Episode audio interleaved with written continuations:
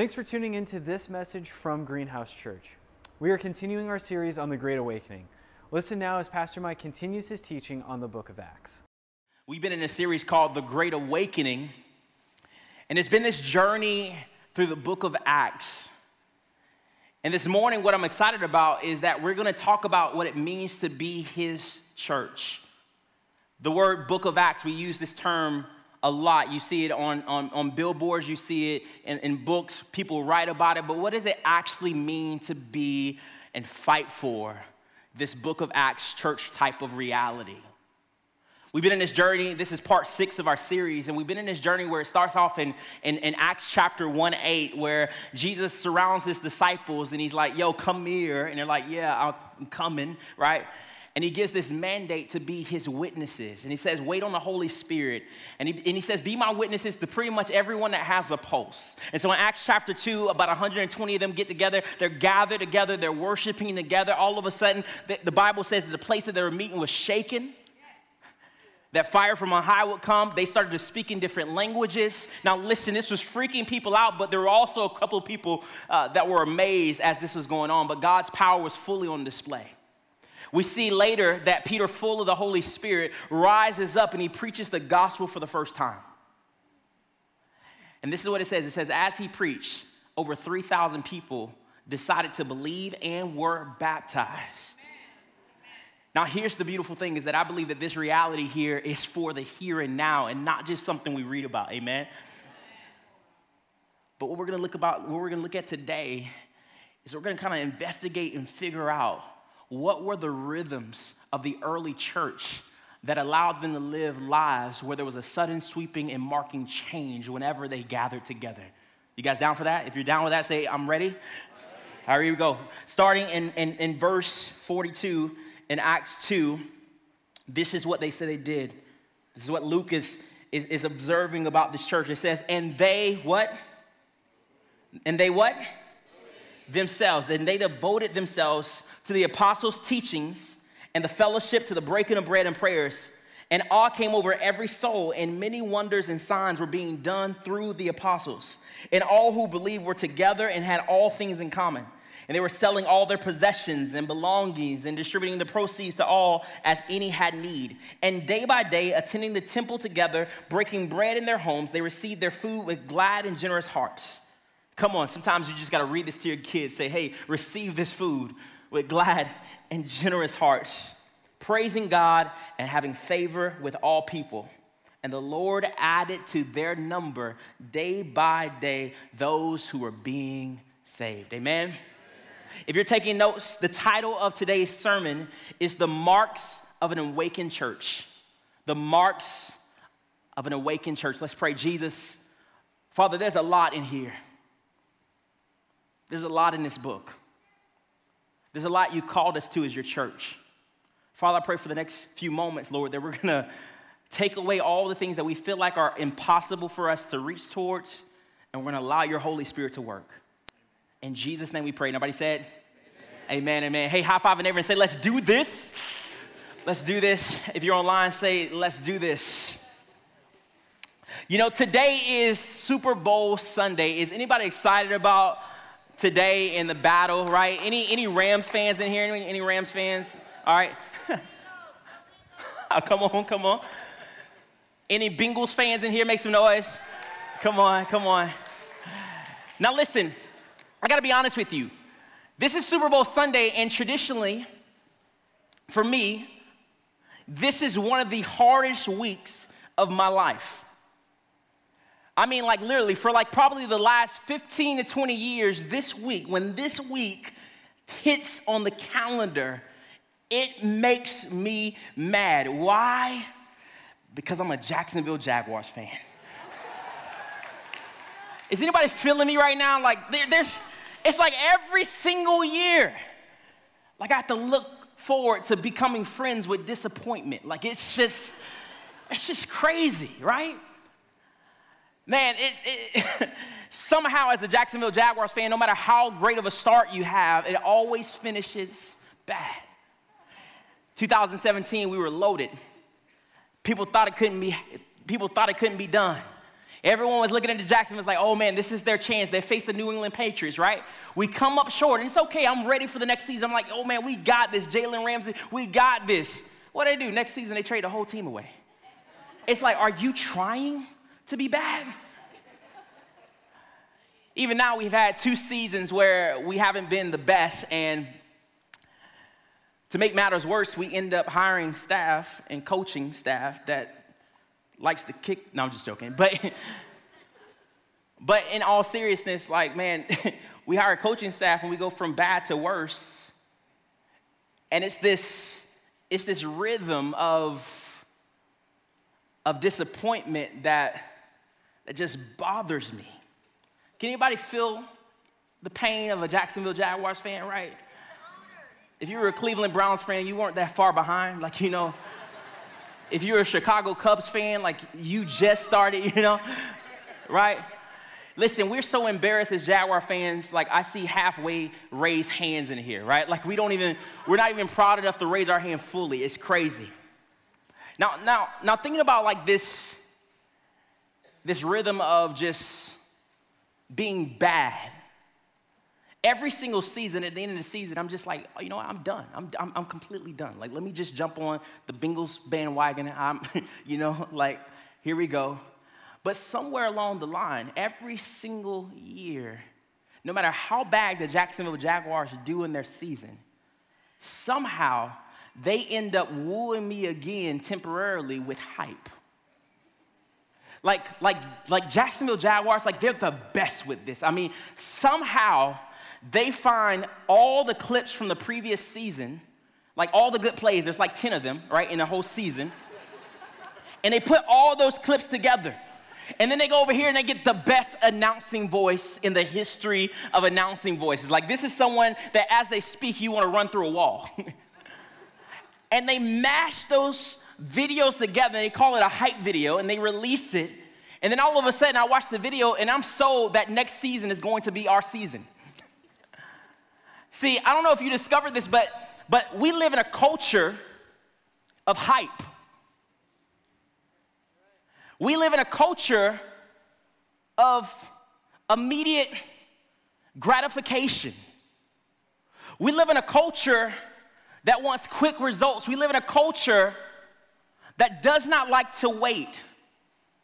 See, it's something about this hype culture that not just even related to football, but even related to life that draws us in. When this hype card is played, it will have you believing that your best life is now one relationship away. Even though when you were 15, you had a promise ring and you came up with the, these values that you were gonna stick to, somehow when the hype card is played, when this immediate gratification is played, somehow standards go out the window. Somehow when this hype card is played, when we think about our personal life and our personal goals, we feel like we can achieve bigger, better, faster results overnight. Somehow, when this hype card is played, hype will use social media to play the comparison game. Am I right? Like, like hype will take all of your insecurities' best starts all the things you're insecure about, they will showcase their best starts, leaving you starve for uh, starve for, for the finish line. They'll never tell you how it's going, and they'll very rarely, with these insecurities, tell you how it ended. See, hype is dangerous. See, hype may last the night, but it never gives you peace in the morning. See, this is not just with the things that are involved in our life, but even as a church, it's easy for us to buy into hype, to have a big weekend and to look around. And the reason why they're here is because we got a bunch of free cupcakes. And, and we had Maverick City up here, and they were leading us in worship. And we got a chance to add another 400 seats. See, hype will confuse you with success.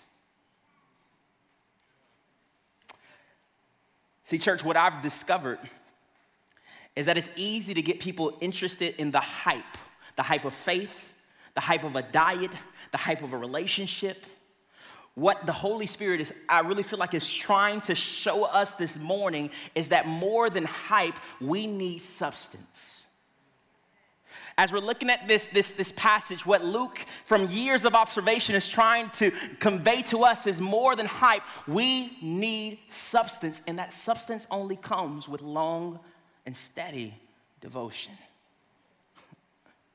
See, as we look at this, this chapter, what allows this church to turn the world upside down is not quick results, it's not hype, but it is long devotion in the same direction. Are you guys buying in with me? Online, are you shaking what, what I'm putting down right now? See, this, this early church, what I would tell you is that they didn't vote themselves to a million things, but they devoted themselves to four things. Now, listen, there's nothing wrong with church programming and, and being connected in so many different things, but what this group of people did is that they devoted themselves to four things. See, here's the big idea today, this morning. I want you to write this down because here's the whole point of this, this sermon it's devotion to the essential, not dabbling in the superficial, that truly changes the world. How do we change the world? It's devotion in these four essential things, not dabbling in the superficial, that truly changes the world upside down. What are those things? Number one is this write this down. They devoted themselves, number one, to the apostles' teaching. Can I be honest for you, with you for a second? The Bible is hard, y'all. How many guys would say, like, man, it is confusing? Can we be honest? It's like, man, pastor, you know, like it is, it is confusing, it is hard, it is challenging. The ways of Jesus are, are otherworldly. This wasn't even just a, a challenge for us during this day, this was a challenge for him during his day. In Matthew 5, 6, and 7, you see this moment where Jesus is coming on the scene, he's stepping on the scene, and he has this new kingdom, this new way of living that shatters the culture. See, the Bible is, it's not for the faint of heart. Yet, I do want you to be encouraged because what we see in Acts chapter 2 is that Peter preaches a message, 3,000 people respond to the gospel and become believers and become like new members. They're in new member orientation, and yet this new group finds a way to devote themselves to the apostles' teaching. They, decide to devote themselves to the Word of God. See, during this day, there was no New Testament. Like Luke, when he's writing this, he's observing like years of like this foundation and this work in progress, right? All they had in this moment was the Old Testament, right? And although that was a great lens, what the apostles had during this day is they had uh, time with Jesus. They had face time with the King of Kings and the Lord of Lords, right? And so they got a chance to be around Jesus. They got a chance to hear his heart. They got a chance to hear the things he cares for. And this lines up with Matthew 28 with a great commission because it's this great commission where Jesus challenges the disciples. He says, Go and make disciples. What? Baptizing and teaching to observe everything I've commanded you to do. So when we see this being fleshed out, it's not just that the apostles are like, man, Jesus gone, like, what do we do? No, no, they are doing the very thing that Jesus has commanded them to do. And the believers are gathering and listening because they know that those, those words are not just empty words, those words are life. See, what I need you to see is that no matter your impression of the Bible, I, I need you to see that that the Bible has life, that scripture is God breathed and is useful for, for correction and teaching and training in righteousness. And like there's something about scripture, Psalms 1 talks about this reality where the person that, that devotes them their, their life to the word of God, they're like a tree planted by streams of water that yields fruit in their season. How many you guys want to yield fruit in your season, right? I love this because at the end of Matthew 5, 6, and 7, there's this grand conclusion of his sermon with an illustration. He says, Hey, the person that hears these words of mine and puts them into practice is like a wise man that builds their house on the what? The rock. And when Hurricane Sally comes, and when the winds blow, this foundation is steady. James 1 talks about this that we would not just be hearers of the word, but also doers of the word the, the person that hears my words and puts them into practice, this is what he says, paraphrase. He says, Hey, when he put into practice, you're like looking in a mirror and you look intently at the mirror and you walk away knowing what you look like. But if you don't put my words into practice, it's like going in front of a mirror, looking, kind of seeing what you look like, brushing your hair a little bit, getting style right, and then you walk away and you forget. So you want to change the, the world upside down, it's going to take a devotion to God's word. See, what we see in the scripture is that not only was this church new, but this church was a studying, learning church. There was a lot of things that Luke could have said about this church, but he opens up by saying that this church had a devotion to the word of God. See, somehow Luke knew that they could get distracted by just the experience of God. Can you imagine like how many times that we we, we allow uh, ourselves to get distracted by the moves of the Holy Spirit, right? The Holy Spirit does his thing, and we're like, oh, man, that means I'm holier than now. Man, God did his thing through me. Oh, I don't gotta have a quiet time. I don't gotta read his word, right? We can get so distracted by experience. But what Luke says is that they had a dedicated like vision for his, his word. See, listen to me. The measure of our obedience to God's word and ultimate satisfaction in him is tied to how well we hear from God and we respond to his voice. Let me say that again. The, the measure of your obedience. You're like, man, I, I want to put this into practice. I want to follow the ways of God. Listen, the measure of your obedience and ultimate satisfaction in Him is tied to how well you hear from God and respond to His voice. See, what the apostles know is that if they would use their mouths to echo His mouth, they would change the world. So, number one is that we see a church that is devoted to God's word. What does it look like to put this into practice? How many of you guys have ever watched the movie Karate Kid? Raise your hand, like any Karate Kid fans. All right. A lot of you guys, you know, there's this guy named Daniel LaRusso, right? You guys remember this, right?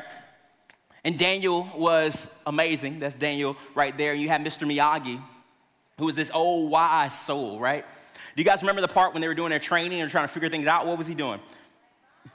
Wax on and wax, right? And what was Daniel's attitude? Like, oh my gosh, like I can't believe like he has me like doing chores for him. Like I can't like like I'm done with them. So then he would like take a, a paintbrush and he would go to the fence and he would, you know, go up and down, right? This is kind of like like reading God's word. At first, it seems like drudgery, just to be honest with you. It seems like, man, how does this this word, this ancient text relate to my life? Let me challenge you. Sometimes it's going to take the wax on, wax off effect. Sometimes it's going to take the swipe up, swipe down effect because over time, what seems senseless, over time is going to make sense. God's word that in the beginning just seems like, man, it doesn't relate to my life. Over time, this is what John Piper says. He says, hey, if there's any truth in God's word that does not seem true in your life today, what I want you to do is I don't want you to run away from it. Instead, I want you to beat it into your heart until it becomes true for you. See, see what Daniel LaRusso was doing is he was he was beating these karate moves into his heart. And it didn't make sense. And he wanted to quit. But eventually it, it went to a, a, a stage of desire, and then it entered the stage of delight. And then when he was in the battle of his life, it came out. And it was as natural as anything he's always done in his life, right? See, there's, there's God's word where I want it to be written on your hearts. I want it to be written on your hearts. We get so used to, especially like our microchurch leaders at time, we get so used to just delivering messages and it comes down and it goes back out. Sometimes the key, the antidote for your heart, your soul, is to just sit and allow God's word to marinate in your soul. Man, this is the type of church that I want us being a part of, a church that is so devoted to God's world, word that we change trajectory of the people around us. Somehow, with God's word, we allow the people around us to be shaped and formed because the word is written on our hearts. Amen? So, number one is they devoted themselves to the apostles' teachings. Number two is that they devoted themselves to fellowship.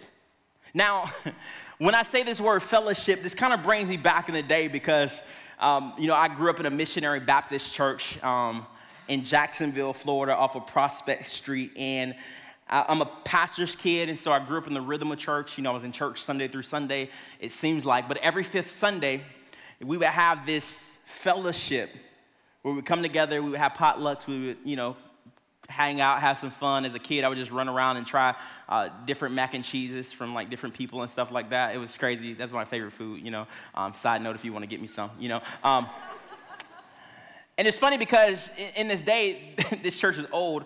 There, there was no, there wasn't, it wasn't called the dining hall. You guys know what I'm talking about? Like, like this area was called what? The, the fellowship hall. Anybody, anybody went to a church like that? It was like the fellowship hall, right? Where fellowship happens, right? And, and it's crazy because when we look at the text, I think we kind of think fellowship is that. It's this tamed down, like, version of community. And yet, the word that Luke uses, this koinonia, is this, this idea of of that it wasn't just that they gathered together, but when they gathered together, they had what they had was commonality. What they had was, was this built root meaning of, of sharing. See, which what does it mean to be devoted in fellowship? It means that they had in common their faith in Jesus. It means that they had in common his God for their life. It means they had in common the desire to worship him. Every time they get together, it wasn't like, oh my gosh, we gotta worship. Holy, there's no one like it. Like, no, like the precious of God. Oh, you know, like, holy is the Lamb. You know, like, like I'm being goofy. It's the last. But it wasn't, but that wasn't it. Like when they came together, there was this, this heart of like, oh my gosh, like we get to worship Jesus. Like, man, like, like even today, like it was so precious as we worship him in the back, and I'm like, oh my gosh, you could just tell, like, we've gathered to worship Jesus. Man, if you're online right now, and let's just say, like, like you're, you're, gathering together online. You couldn't make it this week. It's raining. It's a storm and all this stuff, right? You're online. Listen, you don't just gather in front of the laptop just to gather. No, no, no. Like when you gather, gather. Come and have something in common with us. See, not only did they have this commonality of wanting to worship, but they also had a chance to share the same victories, and they also had a chance to share the same struggles which allowed them to live out verse 44 and 45, where it says, All who believed together had all things in common, and they were selling their possessions, ooh, and their belongings, ooh, and distributing them and the proceeds to all as any had needs. This is hard. Because I think our vantage point is that, man, oh, this socialistic society, oh my gosh, you know, they had to. No, no, no. Like, there's something about this society here that it wasn't a have to, it was a I get to. Different, right?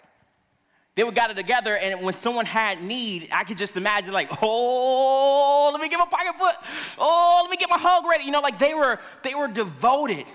They were ready because it wasn't a, I have to, it was I, I get to. I get to.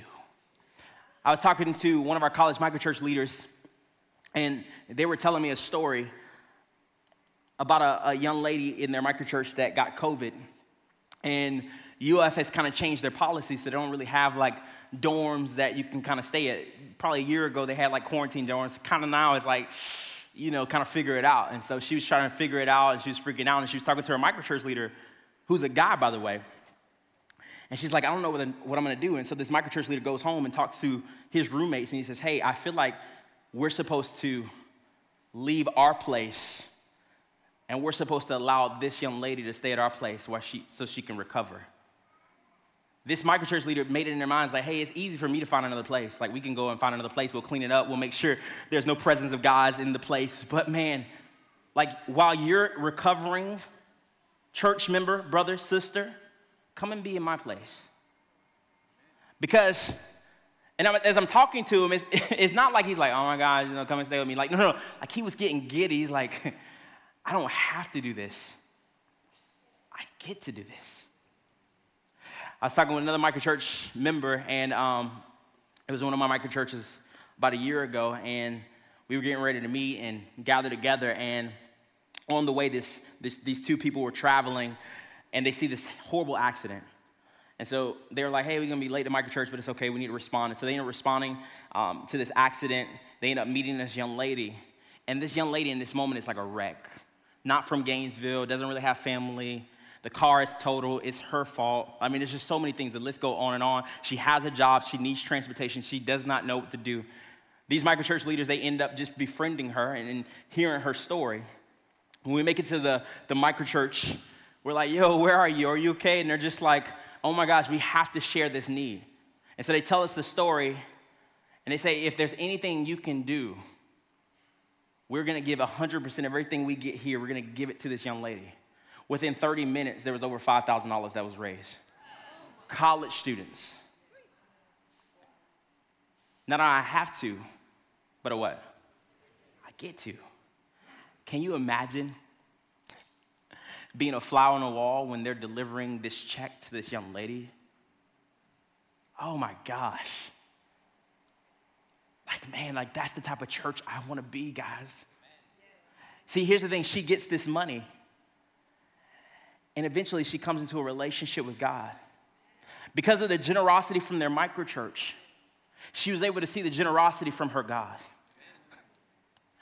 and that would change her life forever. See, God has called us to this supernatural type of reality, not this ordinary church. I don't want to belong to an ordinary church. I want to belong to a church that gives of themselves for the least and the lost. I want to belong to a church that says, hey, you're my brother, you're my sister. What I have, you have.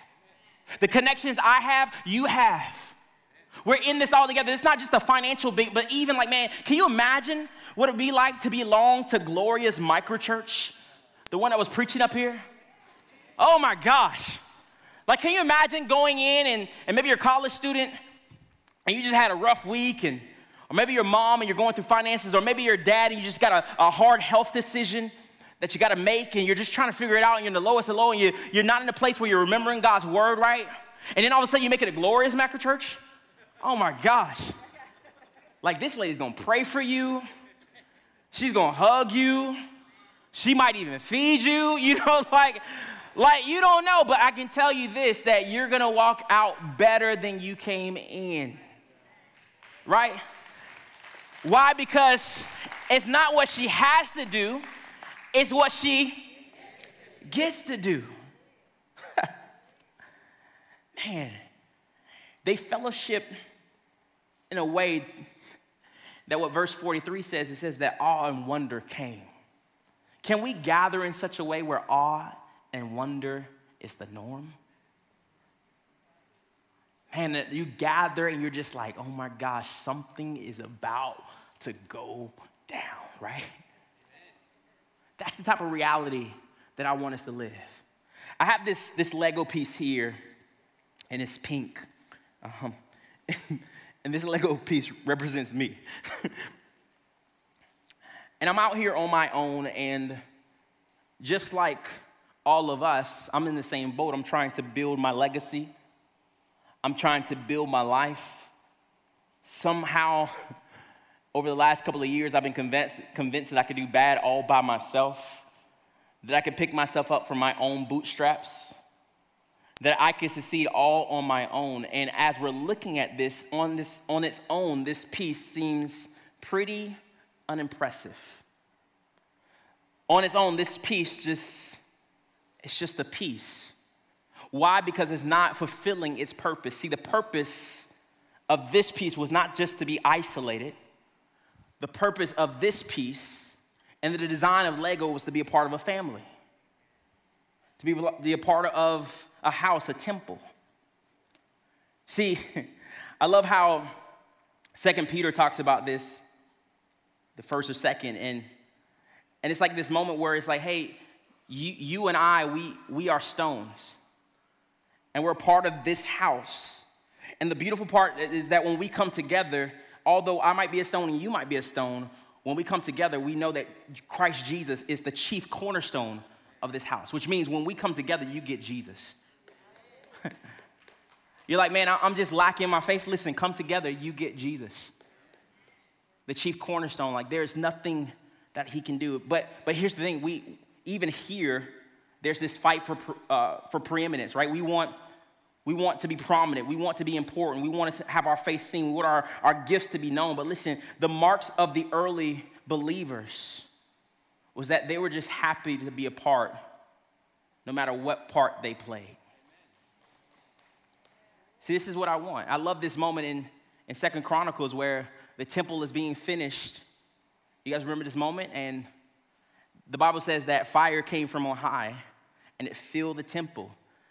And the believers that were watching, they were afraid, they were in awe because the glory of God was on full display. See, here's the beautiful part about being connected to the temple is that when you're connected to the temple, you always see awe and wonder. You always see the glory of God. I want to belong to a church that allows us to see the glory of God because we also see in Acts chapter 2 this moment where now the temple isn't just uh, in, in, in stone, but now the temple are in our hearts. And so these 120 temples are gathered together worshiping Jesus. And what happens in similar fashion, the fire comes down. People are filled with the Holy Spirit. And God gets a chance to do something miraculous because they saw the glory of God. See, this is what I want, guys. How many guys would say, man, I want this type of reality in our lives, in this church. See, what we see is the, the, the, book of Acts, this church, they didn't isolate believers to focus exclusively on their own relationship with Jesus, but they joined lives with each other and they made each party a vital vein in the body of Christ. Even right now, look at your brother or sister to your left or right. I gotta ask you a question Do you have a pace setter in your life? Like, Who's your pace setter? Who's the person that is keeping you accountable? I was hanging out with my friend the other day, and we were talking about this because a couple of years ago we went to go and watch um, one of the Florida relays here in town, and um, really, really cool meet. Um, high school uh, through professional, like they were race together. And so we had a couple of high school and college friends that were there, and so we were just like, hey, let's just go watch them. And so um, the problem and challenge with uh, meets, and this is what I kind of soon discover, is that there's like a thousand different meets, and you only got like two kids, and so so you're just kind of waiting, trying to figure out like when your people are coming up. And so in between the time we would watch these races and we would just kind of, you know, make some friendly bets. We're like, yo, yo, like I think like such and such is gonna win. And be like, no, no, I think such and such is gonna win. And so there's this one race, and I picked this young lady. I was like, I think this young lady is gonna win. And he's like, I think this guy's gonna win. I was like, all right, this, this young lady's gonna win. He's like, okay, sounds great. And so the race starts, on your mark, get set. And she starts taking off. And my person is killing it.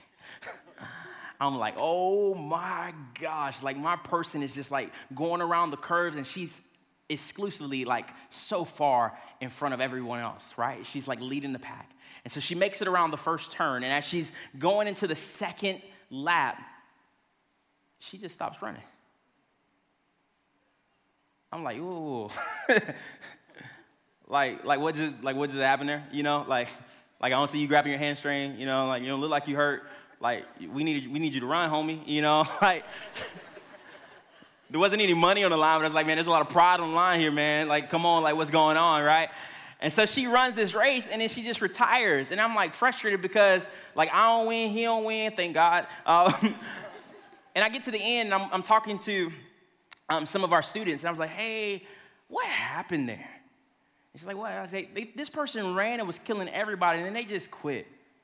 They just threw in the towel. There's a sermon for that. and she looks back at me, she's like, oh, Mike, like that person actually wasn't in a race. That person was called the rabbit. I was like, well, what's a rabbit? That's weird. It's like, well, the purpose of the rabbit is to go before all the runners, and they're supposed to set the pace so that if you get their pace, you could actually do your personal best. And I was like, well, why is that important? It's like, well, because um, on your own, without the rabbit, you might run too fast, you might run too slow but the rabbit sets the pace that you could do your very best. When it comes to fellowship, fellowship wasn't just the gathering of those around Popeye's chicken on a fifth Sunday afternoon, but the gathering of God's people when it comes to fellowship was that you would get around people and you would run a race and you would be in community in such a way that we're pulling out the best in each other. Like, man, when we go to microchurches, it's not just to go to microchurch. You go to microchurch and you allow them to pull out the best in you. See, so many of us, we're, uh, we're struggling with different addictions that was supposed to get broken in fellowship. We're struggling with like depression and all these different things that we've been dealing with and battling for so many years. But listen, on your own, sometimes you're not going to be strong enough to get to Jesus. In the, in, in, the, in the Bible, with this issue of blood, you see this moment that for 12 years, this woman had an issue for blood, and then Jesus was walking down the street, right? She was gathered in community, right? She was able to fight her way through the crowds. But listen, sometimes you're gonna need people to carry you through. Sometimes you're gonna be like the paraplegic that's gonna have to have four other people around you and say, hey, take me to Jesus, right? See, fellowship is, is so important. See, see, Acts 41 highlights 3,000 people being baptized and saved. But look how they broke this. They broke in, they, they met in a temple which was big, but they also got small. See, again, how do we break addictions? We do so in fellowship. How do we meet the needs of our church? We do so in fellowship. How do we develop our love for God, His mission, and community, which is living in the green? We do so in the fellowship. See, my, my challenge, my plea for you this morning is to not allow the enemy to overload you from the gift of fellowship. So we see this in the book of Acts that this community they met not just based out of obligation and have tos but they created an atmosphere, a place where they could be transformed. Let me say something really hard, but really honest. If you do not have time for fellowship in your life, your life is not biblical. If you cannot make space, and I'm not saying that, hey, you got to go to every microchurch in the world, you got to gather to a microchurch, like that'd be great. But listen, if you do not have fellowship in your life, your life is not biblical and you will never be able to bring out God's best in you. Because there's something about God's people that when you get around them, there are gifts inside of you that you haven't seen in yourself. There's something about being around God's people that they get a chance to identify gifts and they pull them out. So you need people. See, the first thing they do is the apostle teaching. The second thing they do is the, the fellowship. The, la- the third thing they do is the breaking of bread. In verse 46, it says, And day by day, attending the temple together, breaking bread in their homes, they revive or they, they receive their food with glad and generous hearts. Now, I know this sounds strange, but I need you knowing that for hundreds of years in the early church and the foundation of the church is that they, it, was, it was common for them to meet around the table. I know we talk about table and we think like, oh man, like that doesn't really matter, or we think of this, this term table and it's like, oh my gosh, like uh, it's, it's just an ordinary place. It's, it's a place that we oftentimes overlook. But the table was the very place that Jesus would use in Luke 22, where he would bring the disciples together in the Last Supper in those last moments. And it was the place where he would break his bread and he would reveal to the disciples for the first time that my body was going to be broken for you. We're like, man, like, what's the significance of a table? Well, Jesus used the table. Jesus used the table to also talk about the wine, that this wine that was going to be spilled was going to be representative of my blood that was spilled for you. That the righteousness of God could not come through your deeds, but it had to come through my blood. That there needed to be an exchange of blood. Your, your righteousness is not enough, but my righteousness is.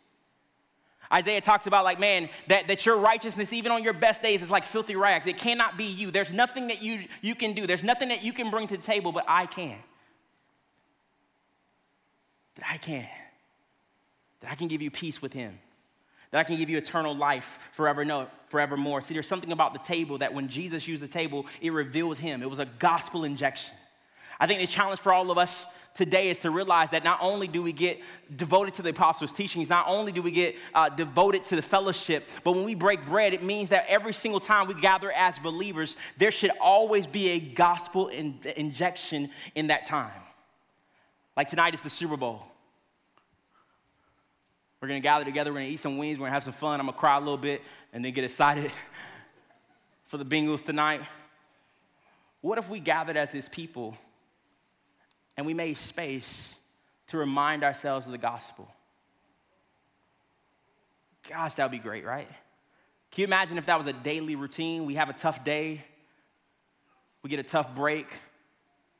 It seems like the world is crashing on us, but we know we're coming home to a, a table that is going to remind us of who he is and what he's done. Listen, the early church couldn't even live like this, sacrificially. Kind of like this Paul moment where he's like, hey, I consider all these things worthless for the sake of knowing and savoring Christ Jesus. Like the church couldn't even be like this without a daily reminder of the gospel. They're like, hey, I'm willing to freely give up everything that I have, every resource I have. I'm, I'm willing to give up because I'm serving and I'm worshiping the one that has given up everything to me. Why should I not do so in response? See, I think this is worth restructuring our family time. I think this is worth figuring out how to have daily injections with our family and our friends. This, is, this doesn't mean that like this always has to have, happen around the table. I love talking to Pastor Robbie, and he's like, hey, every day I'm, I'm going to school with my son, I'm, I'm going to have a gospel injection in the car. I'm going to remind him of who he is and, and whose he is. And I'm going to remind him of, of this moment that, that, that the gospel is, is good for his daily life before he leaves the car. See, man, if we can have these daily gospel injections, it will change the world. Two questions that I want you to write about and talk about with your family tonight. Question number one is this is how can we be the community that helps others believe? How can we be the community that helps others believe? Man, like put some homework to this. I would love to know your answers, man. Email me. Like, I would love to be able to be invited in this journey. But, man, ask that question How can we be the community, the family, the friendship group that helps others believe? It's not just that we just gather just to have fun. It's not just we, we gather and we play spades around the table. No, no, like when we gather, we might slam a spades card, but listen, we're going to remind each other of the gospel. Second thing is this do other people or unbelievers, those who have yet to believe, when they see you gather, does it make them look at their lives and see something greater that's happening here than what they can experience in this world? Let me say it another way. When other believers get around you, are they able to look at what you're doing and be like, yo, the way they meet, the way they love, the way they serve, it does not exist anywhere else. Please tell me the source. That's right, Jesus Christ. Worship team can come out. But it's these two things that is going to help us to really become the church that He's always destined us to become. Amen? Last thing is this they devoted themselves to the apostles' teachings, to the fellowship, to the breaking of bread. And the last thing they did was they devoted themselves to the prayers. Now, I want to kind of use this moment. I'm almost done. I want to use this moment. It's kind of like an object lesson for us all because this is the church. This is his people. Amen. Like we're gathered together under one umbrella. And this is what the Bible says. The Bible says in Acts 2 that people got added to this number, 3,000. They added those who believed because of a word that, that Peter gave. But what we see at the end in verse 47 is that people got added not by a word, but by how people lived. See, when I say prayers, this is this is praising God and having favor with all people. There's there's nothing like gathering with his church focused on lifting up a praise and an adoration for who God is. See, Luke, when they gathered together in a big group in a temple, and when they ate in their homes, no matter where they were in location, they always focused on God and they always praised God for who He was and who He is and who He is to come. See, see, it's something about what we're about to do in just a second that, that man, I'm not asking for us to just gather and get churchy. I'm asking for us to gather in a few minutes and to lift up the name of Jesus. Amen.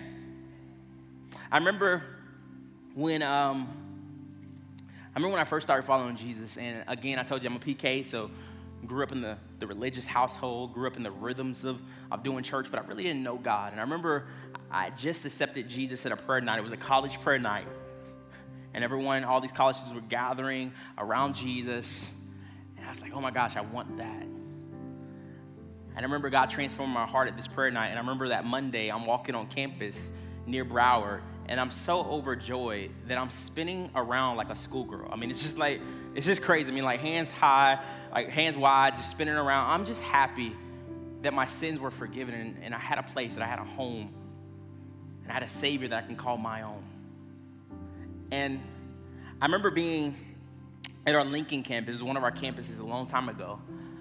And I remember this this day they they they didn't have worship service, and so I was kind of bummed. I was like, yo, like that's that sucks. If worship was like incredible. but they said instead we're gonna go to the gym and we're gonna get around tables and we're gonna just eat a meal together and we're gonna encourage one another. So that's what we did. We went in there, I get in the meal and I'm learning everyone's story, and I'm just deeply encouraged. And during this day, they told us to stand up, and we didn't really have um, a whole worship team. I think it was like maybe like a piano person or something like that that was just kind of playing in the background. And everyone stood up, and instead of just singing songs, they began to read God's word. And when I tell you, although we read, it was, it was worship. It was the church gathered together because as the early church devoted themselves to the prayers, they really just made a habit of acknowledging God in all they did. That they recognize that the way that they're going to change the world upside down is not by their might and it's not by their power or strength, but it's by the Holy Spirit leading the way. So, would you stand up with me?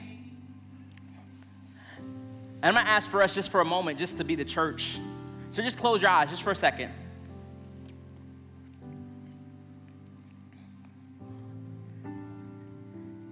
Say, Jesus. Say, Jesus, you are king. Come on, let's say it all together. Say, Jesus. There we go. Say, You are Lord. Jesus, thank you for allowing us to be your church, to be your bride. God, we move out everything that hinders our relationship with you. Jesus, we make space to worship you in spirit and in truth. Father, use our words, use our gathering, use our fellowship, use this breaking the bread moment that people might know you. In Jesus' name, amen. Now, here, listen, this is what we're gonna do. There's a couple of verses on here that we're gonna read together, all right? And I promise you, this morning I did it and I was almost in tears. But right now I'm just gonna allow the church to be the church as we read God's word. You guys down for that? Let's start. Ready? One, two, three. I will extol you, my God and King, and bless your name forever and ever. Every day I will bless you and praise your name forever and ever. Great is the Lord and greatly to be praised, and his greatness is unsearchable. O Lord, our Lord, how majestic is your name in all the earth. You have set your glory above the heavens. Ascribe to the Lord, O heavenly beings. Ascribe to the Lord glory and strength. Ascribe to the Lord the glory to his name. Worship the Lord in the splendor of his holiness. Praise the Lord. Come on, can we just praise the Lord? Praise the Lord. Praise those servants of the Lord. Praise the name of the Lord. Blessed be the name of the Lord from this time forth and forevermore. From the rising of the sun to its setting, the name of the Lord is to be praised. Amen. The Lord is high above all nations and his glory above the heavens. And this is where one of my favorite times because as a, as a church staff a couple of years ago, we were gathered together on the last day. And we just began, we were meditating on, on Romans 8. I remember the last day, it was a short time, but it was a powerful time. And we began to remind ourselves of this. I don't know who's in here today, but let this speak over you, God's word. Is that cool? You ready? Here we go. What then shall we say to these things? If God is for us, who can be against us? He who did not spare his own son, but gave him up for us all, how will we not also with him graciously give us all things? Who shall bring any charge against God's elect? It is God who justifies. Who is to condemn? Christ Jesus is the one who died. More than that, who was raised, who is at the right hand of God, who indeed is interceding for us. Come on, isn't that good news? Who shall separate us from the love of Christ? Let's say that again. Who shall separate? Come on, again. Who shall separate us from the love of Christ? Shall tribulation, or distress, or persecution, or famine, or nakedness, or danger, or sword? As it is written, for your sake, we're being killed all day long. We are regarded as sheep to be slaughtered. No. Come on, say that again. Say no. Say like you mean. Say no. Let his church say the same. No. In all these things, we are more than conquerors through him who loves us. Come on, can we make some noise right now? Come on, just praise the Lord. Maybe just say thank you, Jesus.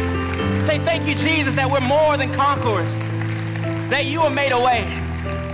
Listen, did anybody just feel something? Like it was like a, like, like you just felt like you were part of bigger, part of something bigger than your own, right? I don't know, I don't know if any of you guys felt this, but man, maybe you walked in with some worry. You got a chance to read God's scripture. And you walked out with peace. Man, maybe you came in with loneliness and you're wondering, like, man, is there ever a home for me? I hope that as you got around God's people, you would see, man, not only does He make a home for me, but He's prepared a place for me forevermore. Let me end it like this fellowship, I'm sorry, apostles' teaching, fellowship, breaking of bread, and prayer. And when these things came together, it would shake a world upside down.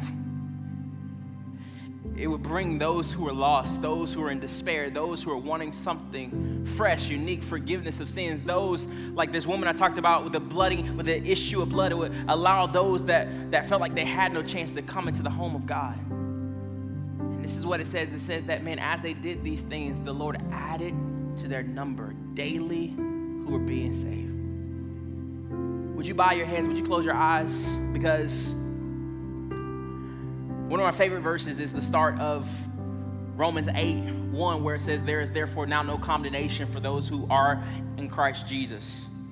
One of my key verses that helped me to put away my, my addiction to porn, my addiction to sexual immorality, my addiction to a number of things that I was dealing with in my college days. I just had to write that on my heart. I had to beat it into my heart. There is therefore no, no condemnation for those that are in Christ Jesus. I am in Christ Jesus. Whoever is in Christ Jesus is no longer condemned. I even just want to speak that over you.